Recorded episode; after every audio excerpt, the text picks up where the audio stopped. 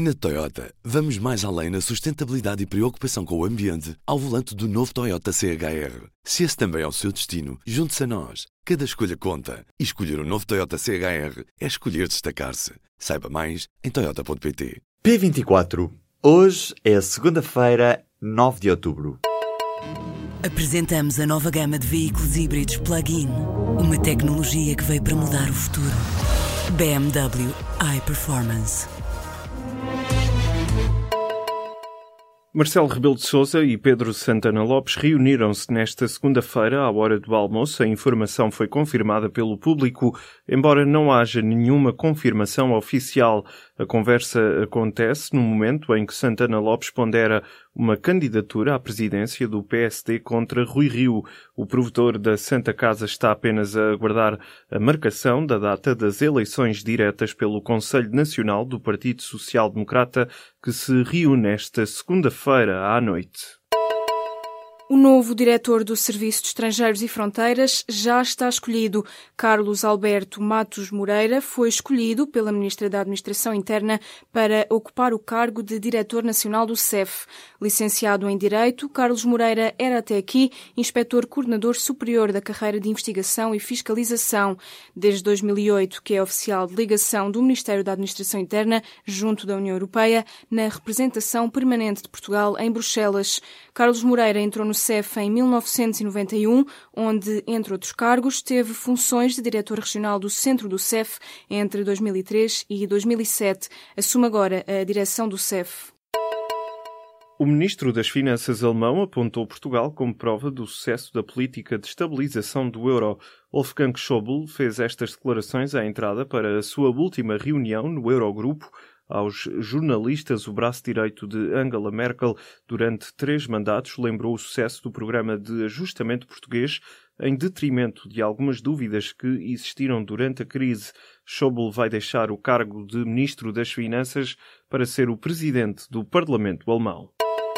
O Bloco de Esquerda pressiona o governo para fechar o descongelamento das carreiras na função pública em apenas dois anos. Em declarações aos jornalistas, nesta segunda-feira, a líder bloquista afirmou que é essencial que o descongelamento de carreiras seja feito no período desta legislatura.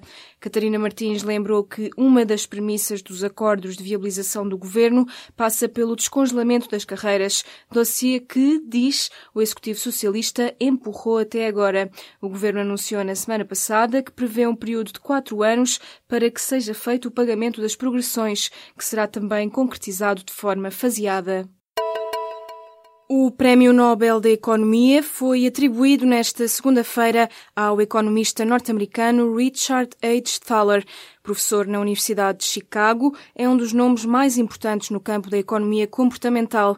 De acordo com a Academia Real Sueca das Ciências, Richard Thaler é premiado pelo contributo que deu para a compreensão da psicologia da economia.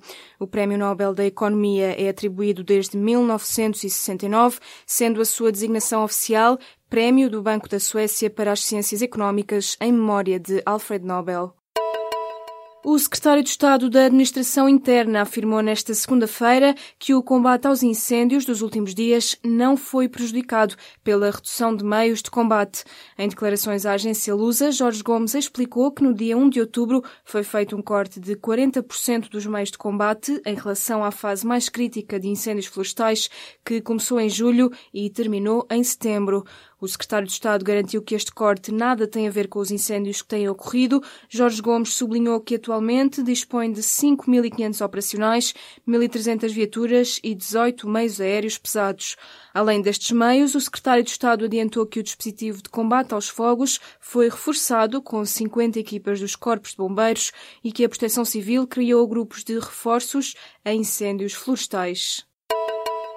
Os donativos para o Fundo Revita, lançado há três meses para ajudar as vítimas dos incêndios de junho na região centro do país, recebeu donativos em dinheiro até ao final de setembro no valor de mais de 3 milhões e meio de euros. Além disso, foram recebidos 305 mil euros em bens móveis e serviços. Também nas 205 habitações que precisam de intervenção, as obras de reconstrução estavam em andamento em 195 casas e em 35 delas os trabalhos já foram concluídos. De acordo com o relatório do primeiro trimestre de assistência do Fundo Revita, a que o público teve acesso, até final de setembro, 363 produtores agrícolas receberam subsídios no valor de 812 mil euros. É um alerta que partiu da Federação Regional de Lisboa das associações de pais. Vários alunos estão a receber refeições sem qualidade e em pouca quantidade. A Federação recebeu fotografias tiradas por estudantes de escolas de Oeiras, Amadora e Odivelas com imagens como um prato ou com doses claramente insuficientes. O presidente da Fairlap, Isidoro Roque, explicou à agência Lusa que há escolas onde é possível contar os grãos de arroz que estão no prato. Isidoro Roque garante que este é um problema a nível nacional que precisa de maior atenção por parte das direções escolares. O presidente da Associação Nacional de Dirigentes Escolares, Manuel Pereira, admite as falhas e aponta o dedo ao serviço prestado por empresas privadas. Os Estados-membros da União Europeia deram nesta segunda-feira o aval final ao Wi-Fi for EU. O programa consiste na instalação de pontos de acesso gratuito à internet sem fios em câmaras municipais, bibliotecas, parques e outros locais públicos, através de um portal, Wi-Fi for EU, multilingue, facilmente reconhecível, os utilizadores vão dispor de uma conexão gratuita, segura e de alta velocidade à internet em pelo menos 6 mil comunidades locais em toda a União Europeia e até 2020 pode chegar aos 8 mil municípios. O financiamento total da União para o programa pode chegar aos 120 milhões de euros até 2019. Era para ser um babysitter quase completo, mas o fabricante de brinquedos Mattel teve que guardá-lo na gaveta e desistir da produção de Aristóteles, uma coluna que funcionava como ama com inteligência artificial. A Mattel desistiu do produto depois da pressão de uma campanha de uma organização que defende a infância livre da pressão comercial e das preocupações expressas por congressistas e juristas sobre o impacto que o dispositivo podia ter na privacidade, desenvolvimento e no bem-estar das crianças. O aparelho seria para colocar no mercado no próximo ano e rondaria os 300 dólares, pouco mais de 255 euros.